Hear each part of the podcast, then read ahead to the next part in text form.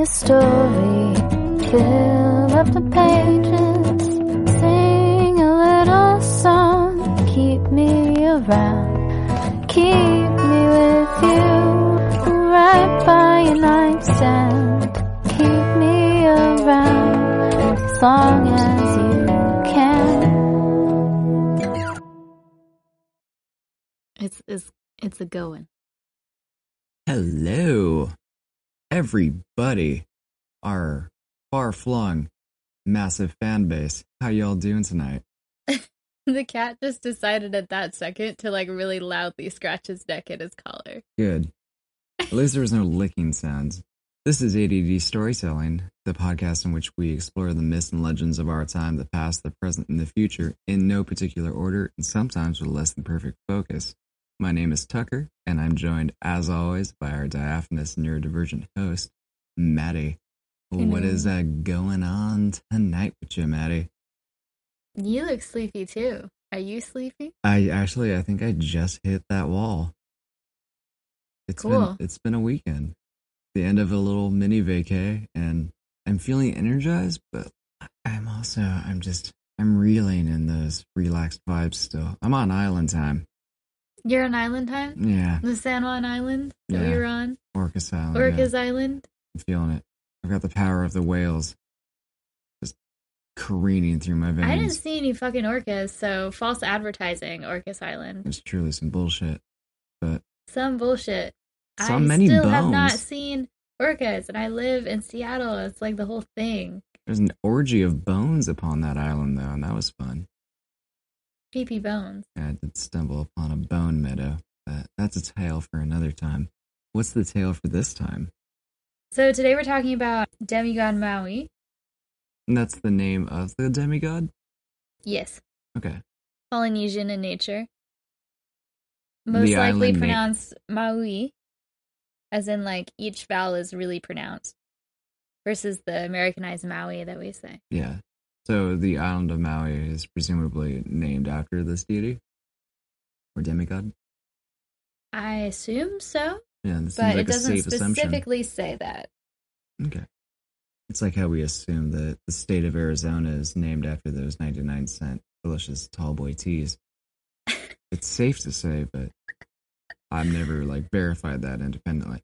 So the two myths that we're really going to be focusing on are Maui lifting the sky and Maui snaring the sun. So I was thinking sky themed would be fun. Okay, so those aren't the two like principal tales of Maui, but just two selected. Well, they are really popular ones. Okay. And this so just to ask, is Maui kind of associated with like a sky god or a heavenly body? well, before I get into what Maui is, I want to I want to talk about the source cuz it's actually really That's what you love to do. Yes. This is Legends of Maui, a demigod of Polynesia and of his mother Hina, by W.D. Westervelt, Honolulu, and it was originally published by the Hawaiian Gazette in 1910. Yeah, it's a really interesting book because they have like legends from all over Polynesian islands, which is interesting, all the different variations, and then like the little collective opinions. Anecdotal side stories or like homespun interpretations of them or like different versions on different islands and then also like the collective knowledge that everybody knows about Maui or other gods. okay. So it's kind of like so like local folktales kind of intertwined with it. yeah, all of these legends are really similar even though thousands of miles have kind of spread them out over islands because the Polynesians were nomadic in nature. Yeah, the, the diaspora has led to several different variations on similar tales, Mhm. not unlike what we discussed in the shapeshifting tales of Africa. Right, and Maui is also a shapeshifter and a trickster, so that's fun.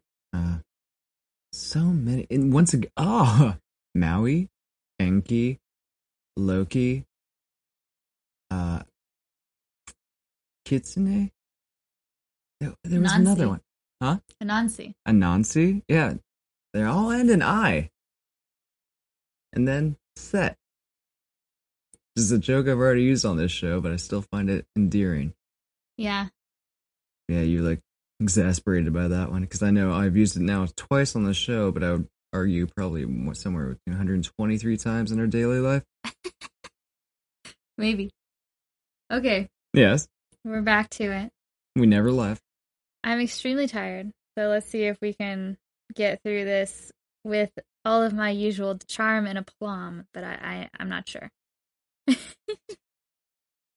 Your standard fare, your exuberance, your radiant, effervescent energy, and your high octane deliveries. Let's go for it.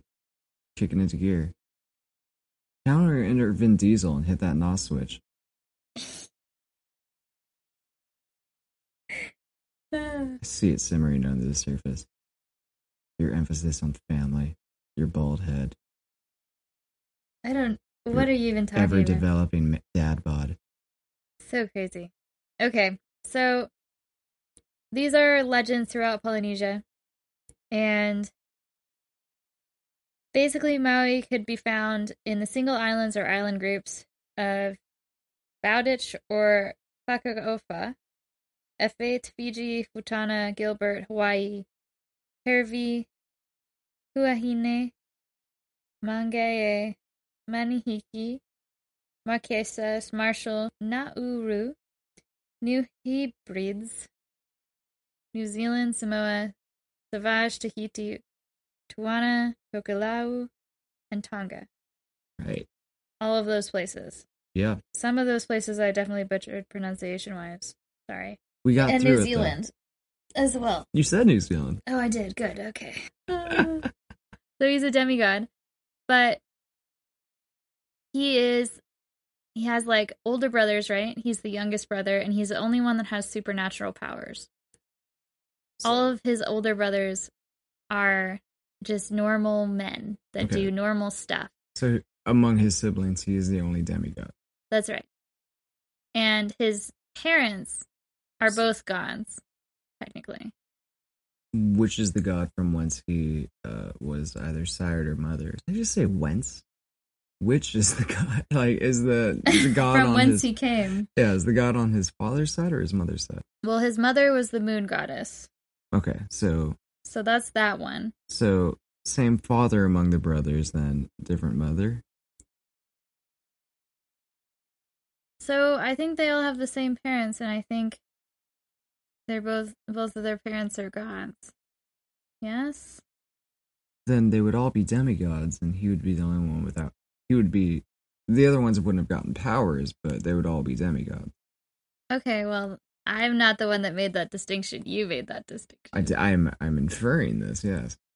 So I'm saying Maui's the only one with powers. Okay. He has older brothers. But just from a technicality standpoint, wouldn't the rest of the siblings also be demigods? You're correcting yourself right now. I am. Okay. Just Yeah, I'm not correcting you by any means.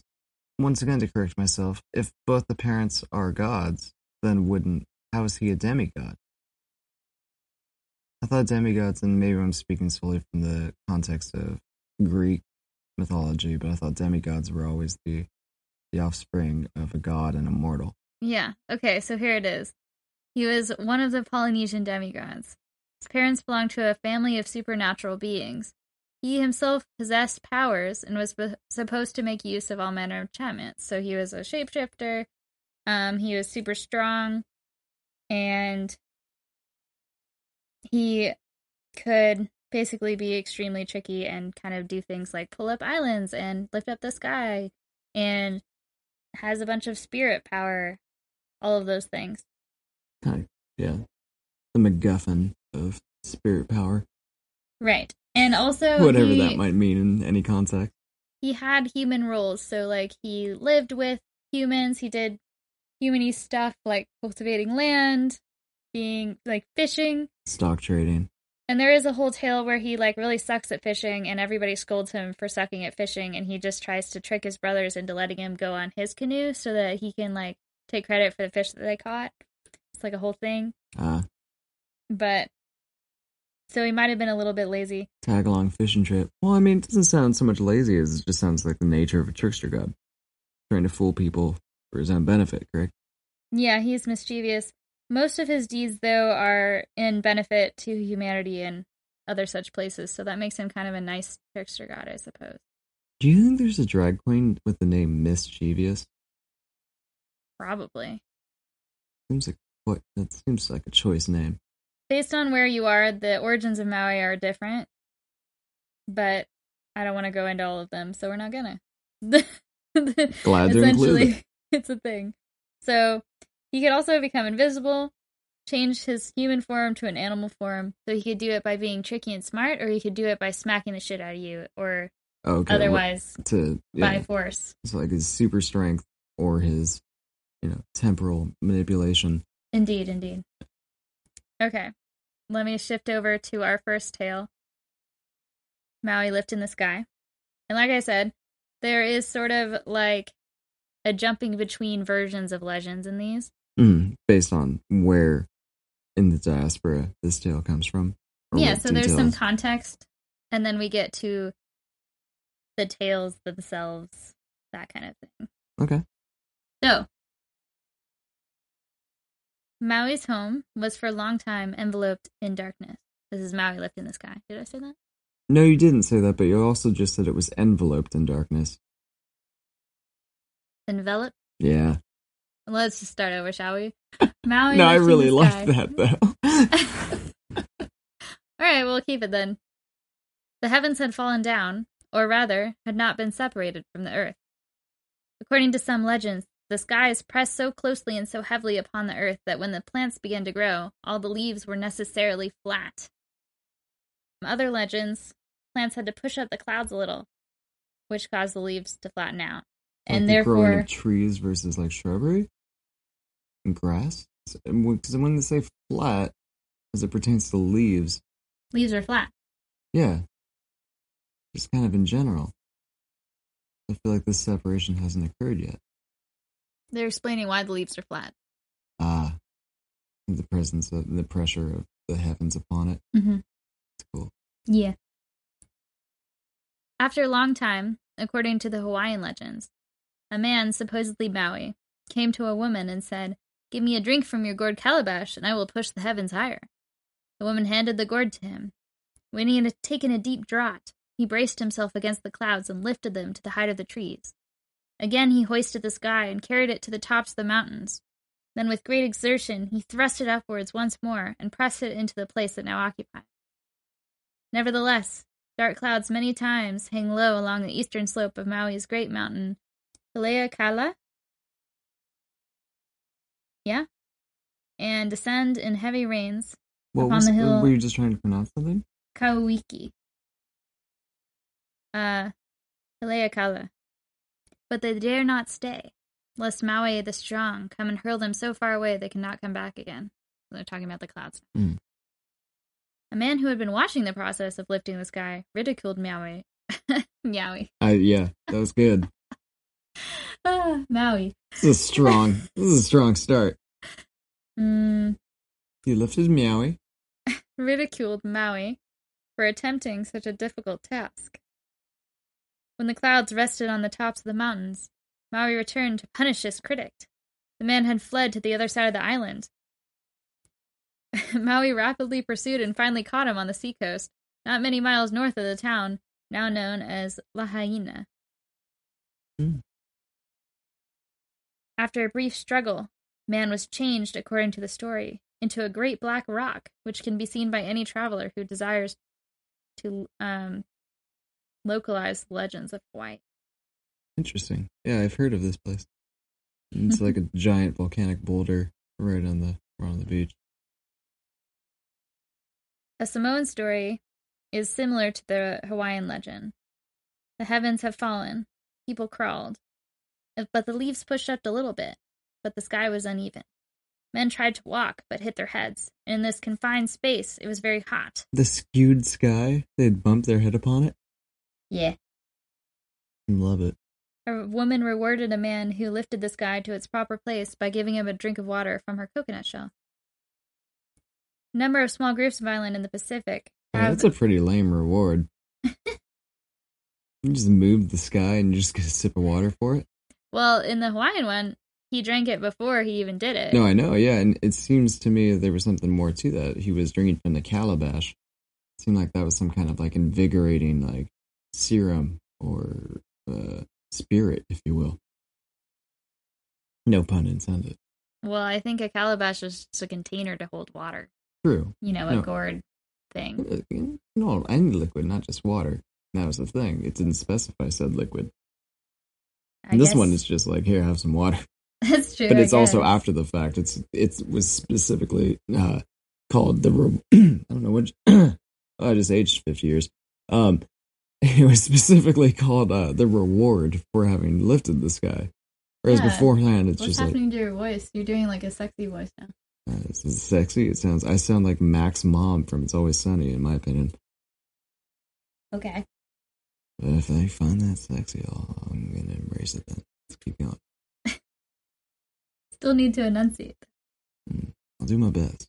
Okay. So we had the water reward. Right. Yeah. One of the Ellice group of islands, Neo Island, says that the serpent began to lift the sky.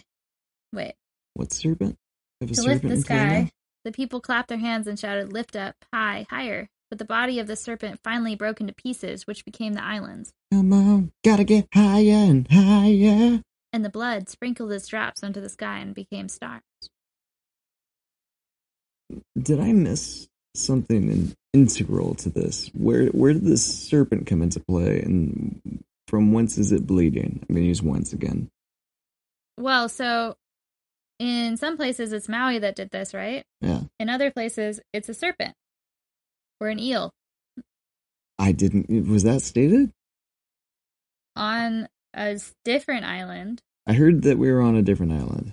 So that was the transition there. I see. I'm into that. A different Samoan legend says that a plant called daiga, which had one large umbrella like leaf, pushed up the sky and gave it its shape. Hmm. That's some Zelda shit. I love it. Wouldn't be an episode of ADD storytelling if I didn't just shoehorn in a video game reference. I apologize. I guess so. Actually, no, I don't apologize. I own that. So in New Zealand, legends say that heaven and earth have never lost their love for each other.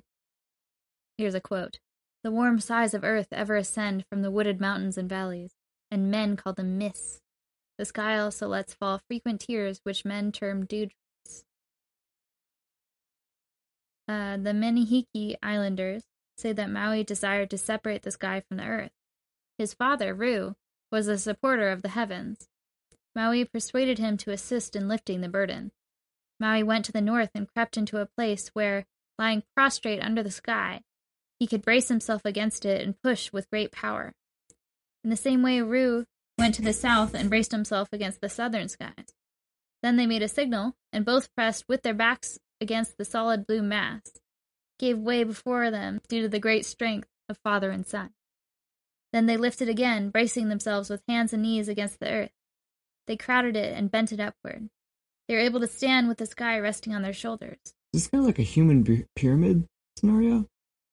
Well, just- no, they're in different places, but they can signal to each other. Oh, but they're just like uh, they're crou- not crouching, but kneeling and pushing up with their back That's sky. Okay, So Maui's in the north and his father is in the south. I see. They heaved against the bending mass, and it receded rapidly. They quickly put the palms of their hands under it, and then the tips of their fingers, and it retreated farther and farther. At last, drawing themselves out to gigantic proportions, they pushed the entire heavens up to the very lofty position with which they have ever since occupied. Hmm. But Maui and Ru had not worked perfectly together. Therefore, the sky was twisted, and its surface was very irregular. They determined to smooth the sky before they finished their task, so they took large stone adzes and chipped off the rough protuberances and ridges, until by and by the great arch was cut out and smoothed off. Then they took finer tools and chipped and polished until the sky became beautifully finished blue dome, which now bends around the earth. So that one's cute. So even they knew that the sky was domed, Yeah. and yet we're having this debate now. I guess flat earthers believe we lived under a dome. Never mind. Well, they're people of sailing. The sailing is of huge significance to islanders. Oh, absolutely. So it makes sense that they would know that the fucking Earth was round because they're going over the horizon constantly, hmm or seeing other ships do that. For certain.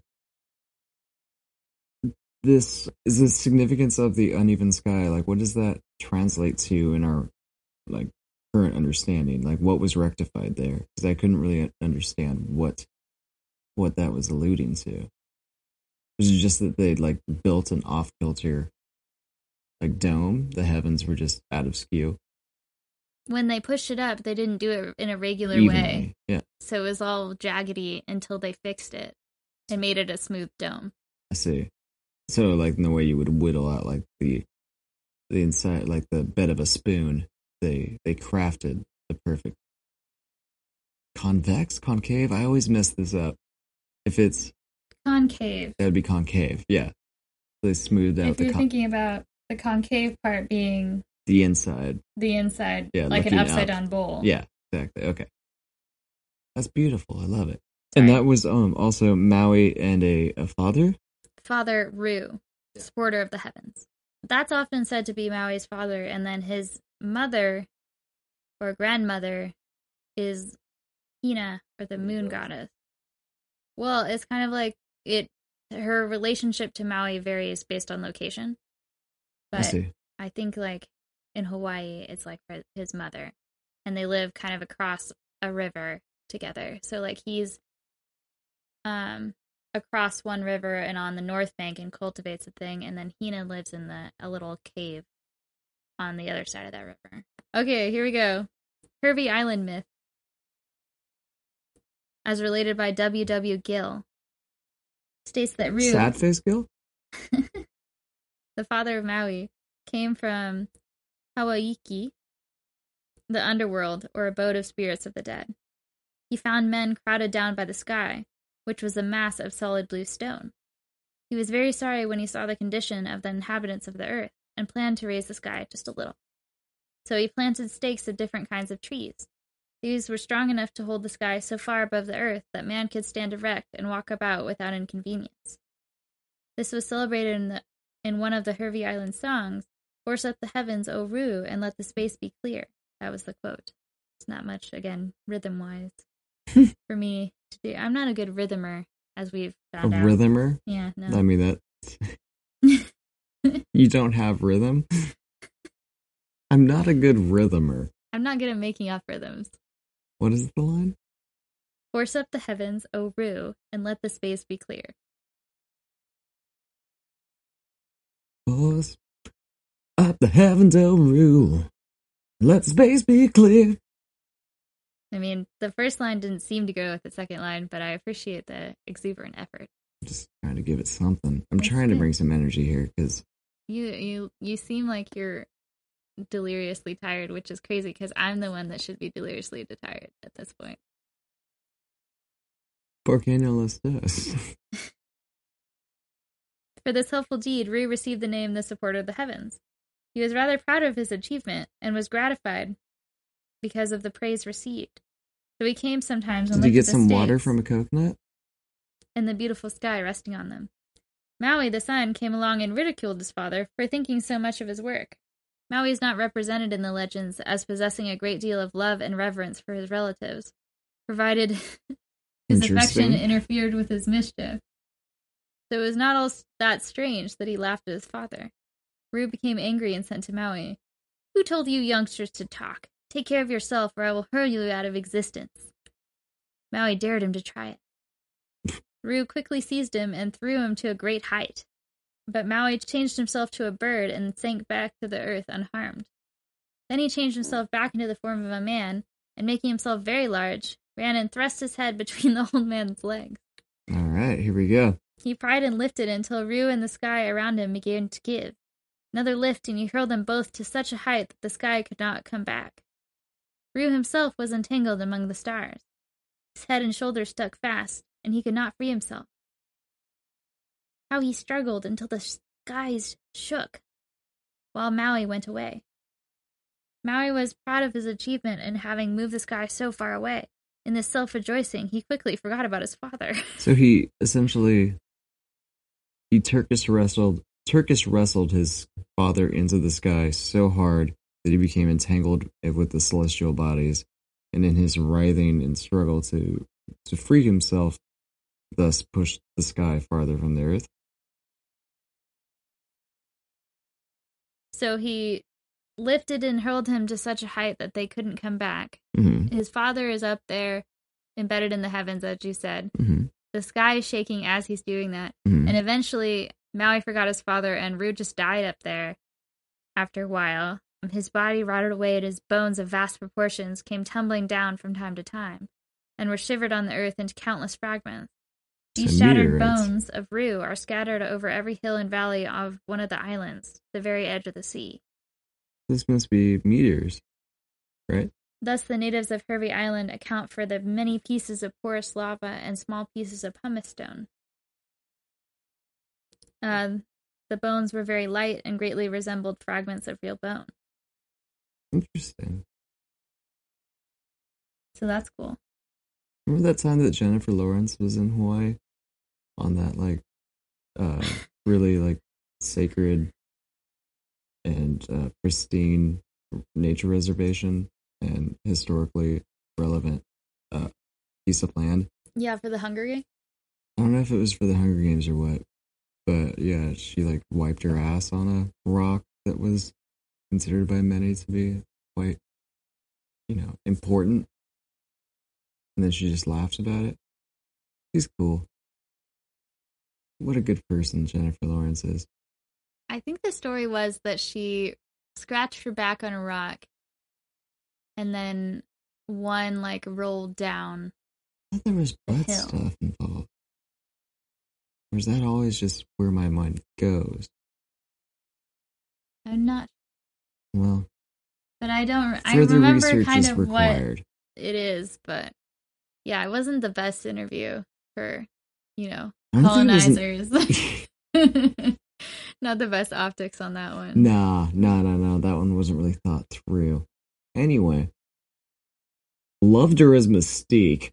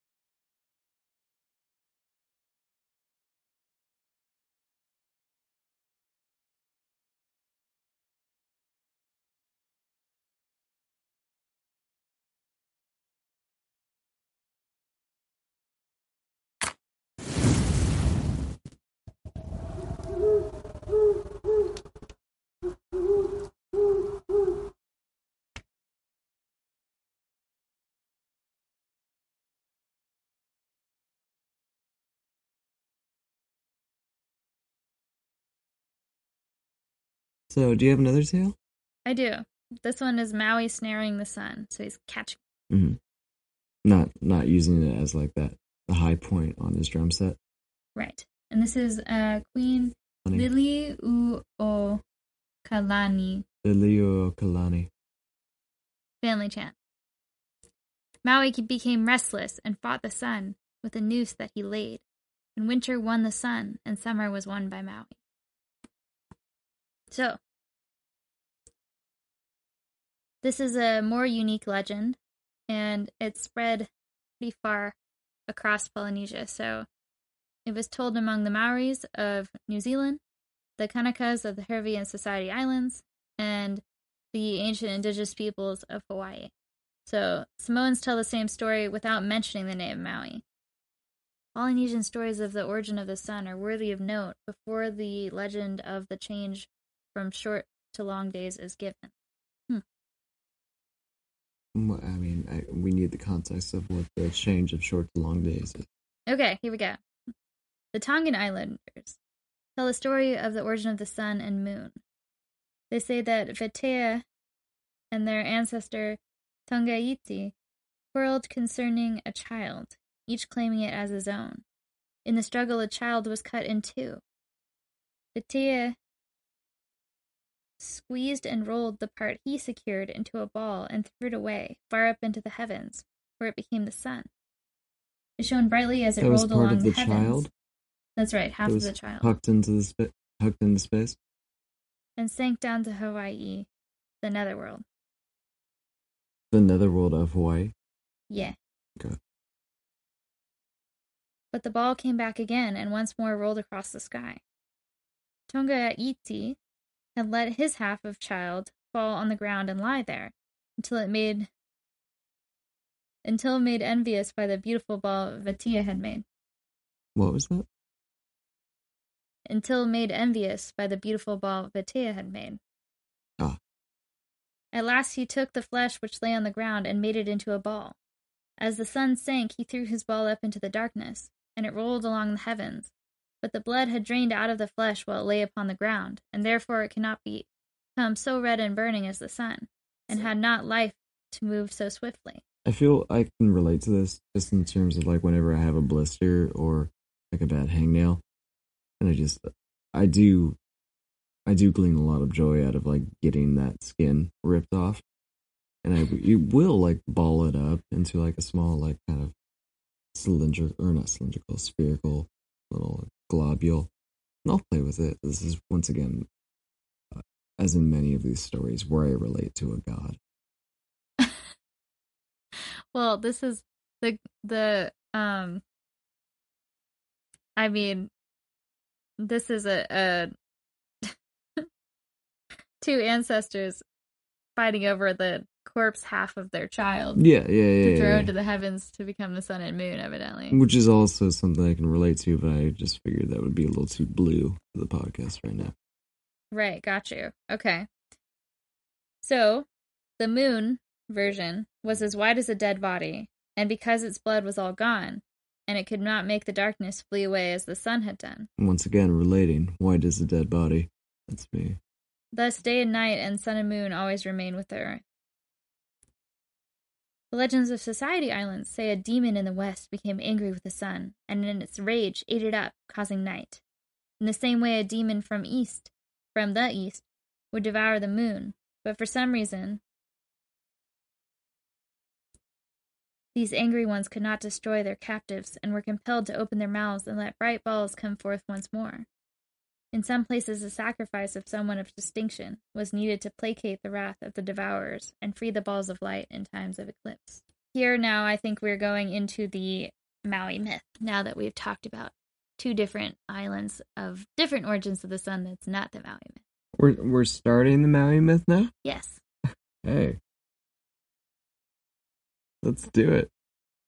The moon, pale and dead in appearance, moved slowly, while the sun, full of life and strength, moved quickly.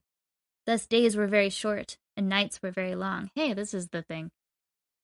Mankind suffered from the fierceness of the heat of the sun, and also from its prolonged absence. Uh, day and night were alike a burden to men. I see. Not day and li- day and night being burdens to men. The darkness was so great and lasted so long that fruits would not ripen. After Maui had succeeded in throwing the heavens into their place and fastening them up so that they could not fall, he learned that he had opened a way for the sun god to come up from the lower world and rapidly run across the blue vault. This made two troubles for men. the heat of the sun was very great, and the journey too quickly over. Oh. Maui planned to capture the sun and punish him for thinking so little about the welfare of mankind. Maui's mother was troubled very much by the heedless haste of the sun. He had many kapa cloths to make, for this was the only kind of clothing known in Hawaii, except sometimes a woven mat or long grass fringe were worn as a skirt. So wrong. This native cloth was made by pounding the fine bark of certain trees with wooden mallets until the fibers were beaten and ground into a wood pulp. Then she pounded the pulp into thin sheets, from which the best sleeping mats and clothes could be fashioned. These cloths had to be thoroughly dried, but the days were so short that by the time she had spread out the kapa, the sun had heedlessly rushed across the sky and gone down into the underworld, and all the cloth had to be gathered up again and cared for until another day should come. Is this one of those things where a a folktale goes into great detail about something that ultimately has little bearing on the end of the story? Or is the clothing a big deal here? Well, the clothing is significant because it's like the main resource of clothing as traditional knowledge, right? So not only is it describing how things are made, I understand the importance of that, but like does it hold much bearing on the narrative going forward?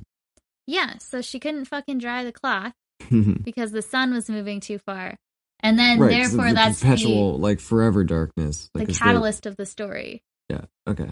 She can't make the clothes that are important. Okay. That's the thing. Because they're they've got like Hawaiian Norway hour, hours right now. Yeah, it's Maui's mother, the moon goddess person, probably. Yeah. That person. So, also, food couldn't be prepared and cooked in one day, and even an incantation to the gods could not be chanted before they were overtaken by night. So, this was all very discouraging and caused great suffering, as well as much unnecessary trouble and labor. Many complaints were made against the thoughtless sun. Maui pitied his mother and determined to make the sun go slower so that the days might be long enough to satisfy the needs of men. Therefore, he went over to the northwest of the island on which he lived. This was Mount Iao, the, an extinct volcano, in which lies one of the most beautiful and picturesque valleys of the Hawaiian Islands. There you go. He climbed the ridges until he could see the course of the sun as it passed over the island. He saw that the sun came up on the eastern side of Mount Haleakala. He crossed over the plain between the two mountains and climbed to the top of Mount Haleakala. Haleakala. There we go. There he watched the burning sun as it came up, Kulu, and passed directly over the top of the mountain. And Hawaiian words make me feel like I'm learning to read again. The summit of the mountain is a great extinct crater 20 miles in circumference and nearly 2,500 feet in depth. There are two tremendous gaps or chasms in the side of the crater wall, through a which, hefty hole. yes, through which in days gone by, the massive bowl poured forth its flowing lava before the volcano was extinct. One of these was Hulau, or Eastern Gap, in which Maui probably planned to catch the sun. Because he knows this is a story. so, Mount Haleakala of the ha- Hawaiian Islands means House of the Sun. La or Ra is the name of the sun throughout many parts of Polynesia. And the world. Ra was the sun god of ancient Egypt. Thus, the antiquities of Polynesia and Egypt touch each other, and today no man knows the full story thereof. It's part of the legend, apparently. Indeed. The Hawaiian legend says Maui was taunted by a man who ridiculed the idea that he could snare the sun, saying, You will never catch the sun. You are only an idle nobody. It's interesting we bring up this connection to Egypt because I was thinking earlier in, I guess now what we could call the backstory context of Maui, just the idea of separating the earth from the sky goes back to Anunnaki beliefs in ancient Sumeria. Uh, On and Ki were the earth and sky gods, respectively. They were married and they needed to be separated, thus separating the earth from the heavens. That's interesting. I'm sure that replayed across countless cultures. So, Hawaiian legend Maui was taunted by a guy who just called him a big nobody. Said, You can't do that. What are you even That's fucked up.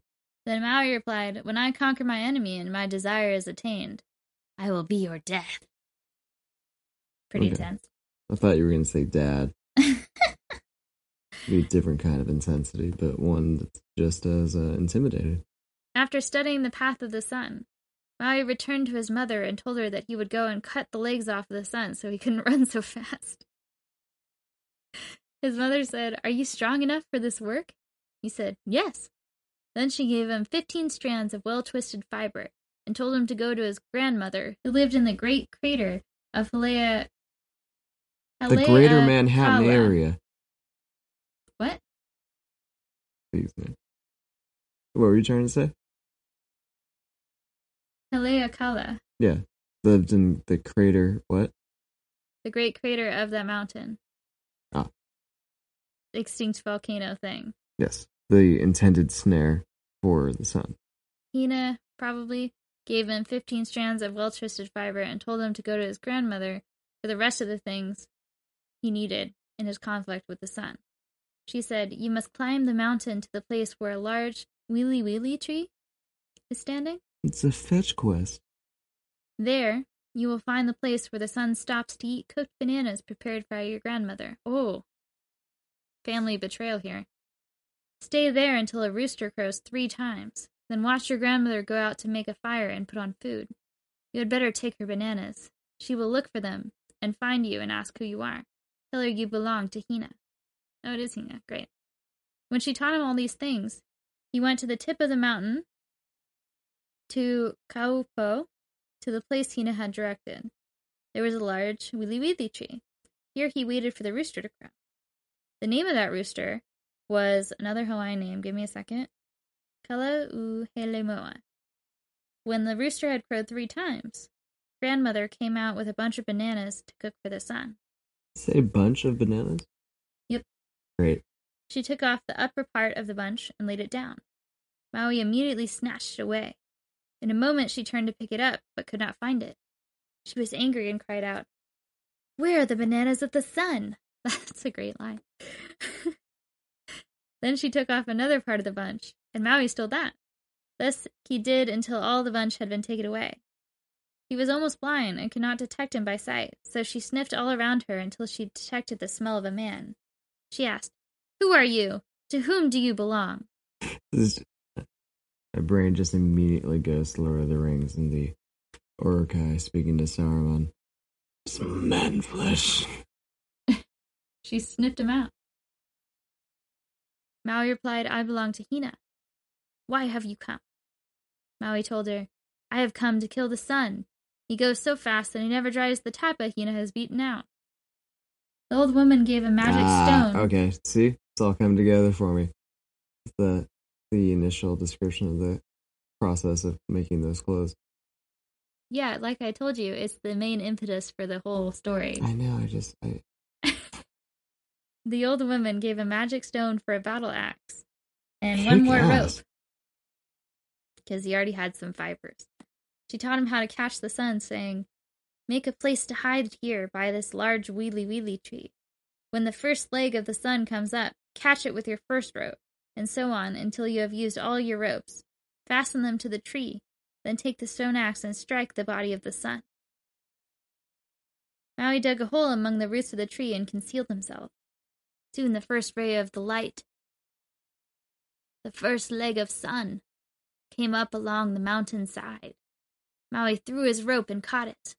One by one, the legs of the sun came over the edge of the crater's rim and were caught. Only one long leg was still hanging down the side of a mountain. it was hard for the sun to move that leg. It shook and trembled and tried hard to come up. At last it crept over the edge and was caught by Maui with the rope given by his grandmother. When the sun saw that his sixteen long legs held fast in the ropes, he began to go back down the mountainside into the sea. Then Maui tied the ropes fast to the tree and pulled until the body of the sun came up again. Brave Maui caught his magic stone club or axe and began to strike and wound the sun until he cried, Give me my life! Maui said, If you live, you may be a traitor. Perhaps I'd better kill you. But the sun begged for life. After they conversed for a while, The story is fucking gnarly. I'm trying to like yeah, are the legs metaphors for the rays of sunlight? I Or- think so. He had sixteen of them. Yeah, It's kind of and I can see that like he runs pretty the fast. one too. last leg creeping over the side of the mountain being like the last light, ray of sunlight. poetic. It is, but I also very much am enjoying the mental image I have of just this like centipedal, like fucking body horror esque fireball.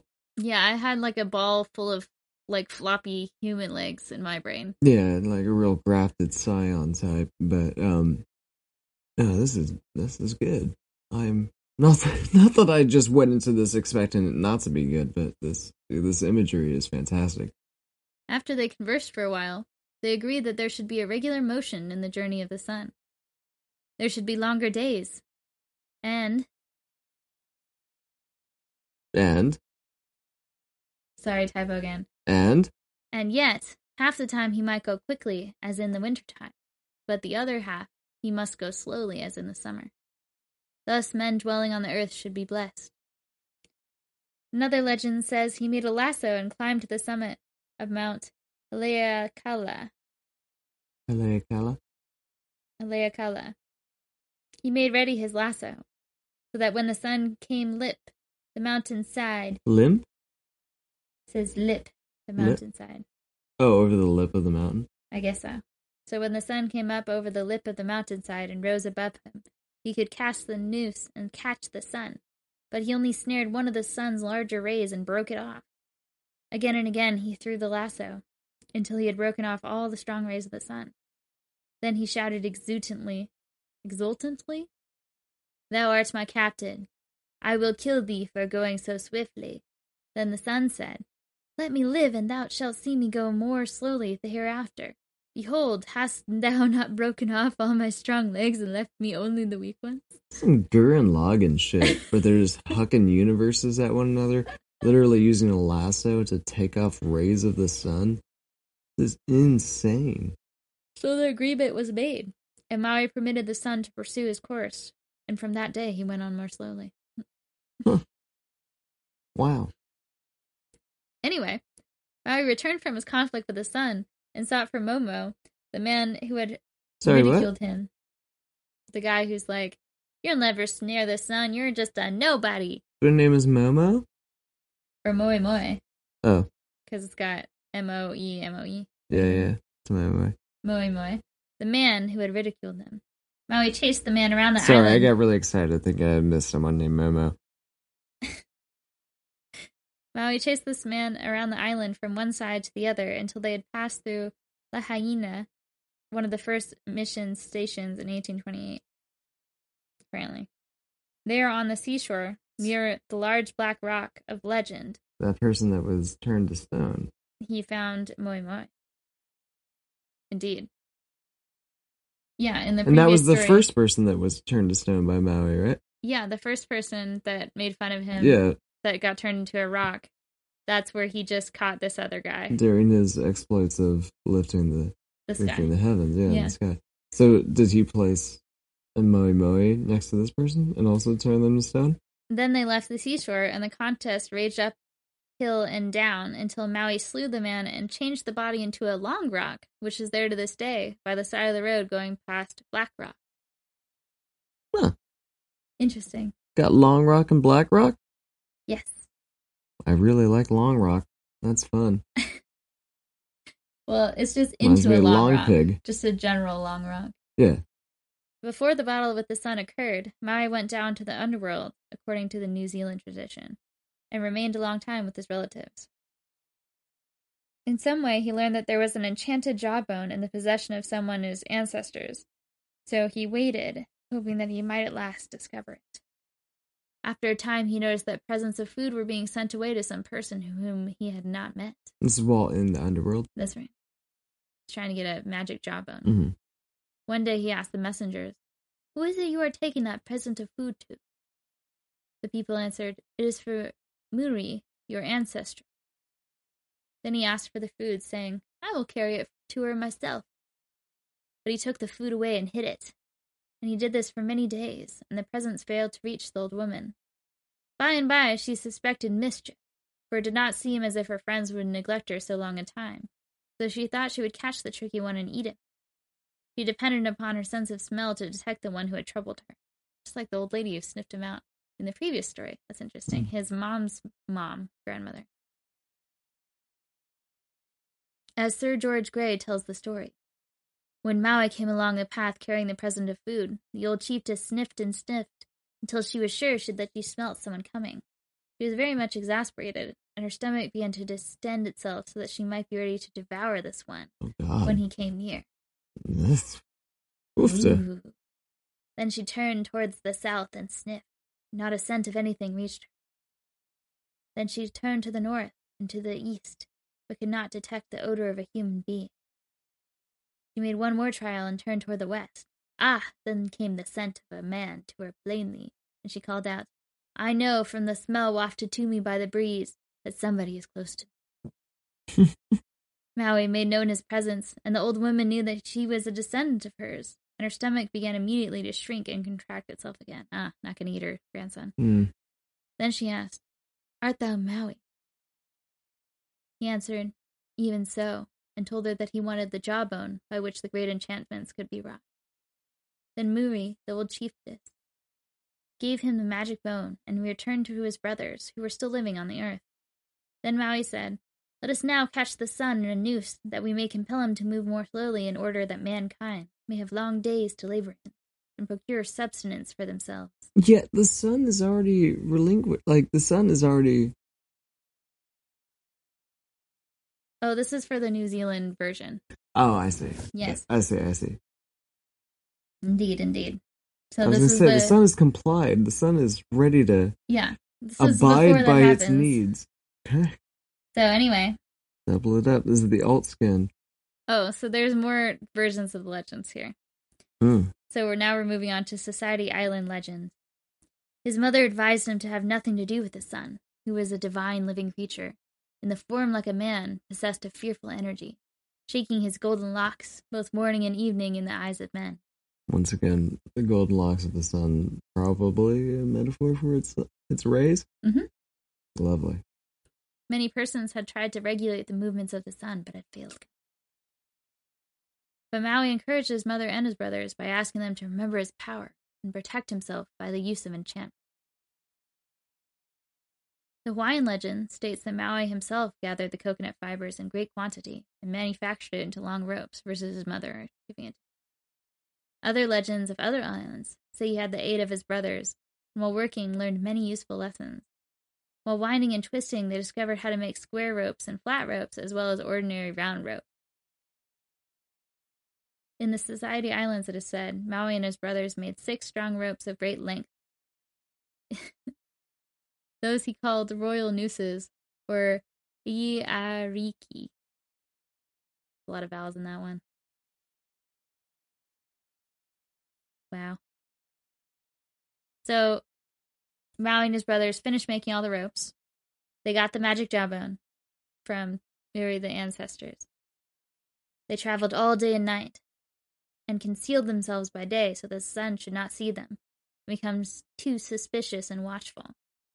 In this way they journeyed until at length they had gone very far to the eastward and had come to the very edge of the place out of the which the sun rises. There they set to work and built on each side a long, high wall of clay, with hilts of boughs of trees at the end to hide themselves in.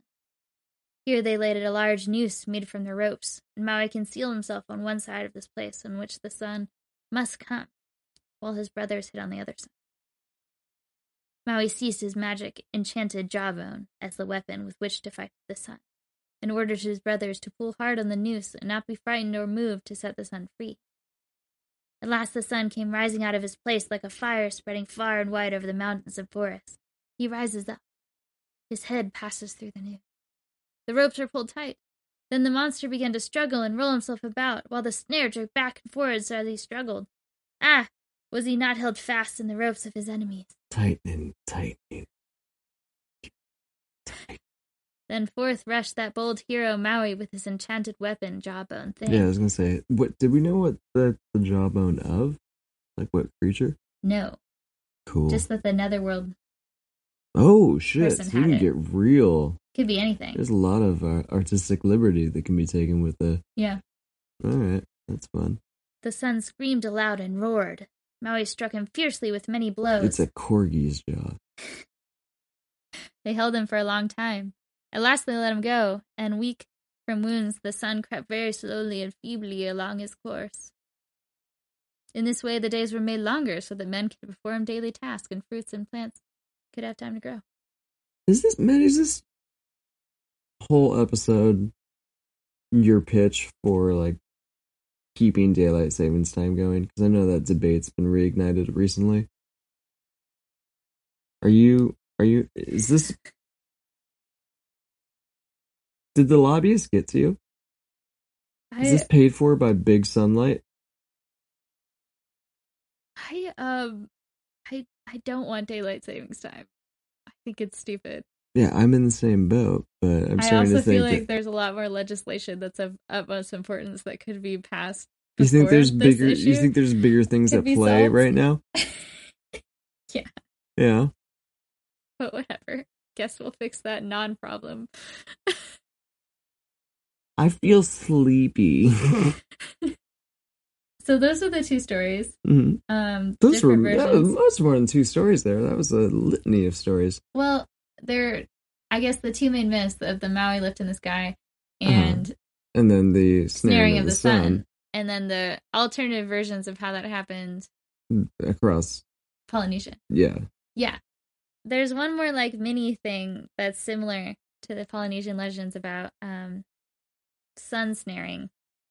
And it's just a paragraph, so I'm gonna read it. Alrighty. An indigenous boy became very angry with the sun for getting so warm. An and making indigenous boy is angry with his son. with the son. Ah, oh, okay. Yeah. So American indigenous, by the way, Mm. what we're talking about Yeah. now. Became very angry with the sun for getting so warm and making his clothes shrink with the heat. He told his sister to make a snare. The girl took sinews from a large deer, but they shriveled under the heat. Took her own long hair and made snares, but they were burned in a moment. Then she tried the fibers of various plants and was successful. Cool. His her brother took the fiber cord You're reading this for the first time? yeah. And drew it through his lips. It stretched and became a long, a strong red cord. He pulled and it became very long. He went to the place of sunshine Once again, I relate to a god. And caught the sun. When the sun had been sufficiently punished, the animals of the earth studied the problem of setting the sun free. At last, a mouse as large as a mountain ran and gnawed at the red cord. It broke and the sun moved on, but the poor mouse had been burned and shriveled into the small mouse of the present day. Thank God. I, I I want nothing to do with you the want world. a big mouse? A mountain-sized mouse? Nah, I'm good. I fucking hate rats as pets, let alone a mountain mouse. I think rats are cute. I know you do, and this I is a rats. huge point of contention. Is it really? No, Rats are just cute. No, you're wrong about that. Okay. I mean, we could just have different opinions. Oh, uh, is that a thing? Yeah. Oh, right. Forgot about this. Well, anyway, thank you everybody for joining us this evening. on our short little trip to visit Maui legends. There's many more that we could go over and probably will at some point, but yeah. a little evening sojourn across the islands of Polynesia. hmm It's been delightful. I won't call it French polynesia That's bullshit. It's Polynesia. Well, they didn't call it French Polynesia in this book, so Yeah, good for them. Once again, thank you. With any questions, uh, concerns, or uh, topic ideas, feel free at any time to email us at addstoryteller at gmail.com. Also, if you have any favorite Maui stories where he's being a tricksy little devil, you can send those. Yes, indeed. You can also get in touch with us directly via our Instagram at ADD Storytelling Podcast. I promise to be respectful and friendly on that platform, uh, as I am in every facet of my life. uh, anything you want, Maddie, to sign us out with? Thanks for hanging out with us when we're tired. We hope you still had a great time. Yeah. Yeah. Always appreciate you uh, sticking through this to the end and just joining us weekly. You're what makes our world go. You're the sun that we're trying to wrangle into submission every week here. Okay, bye. Good night.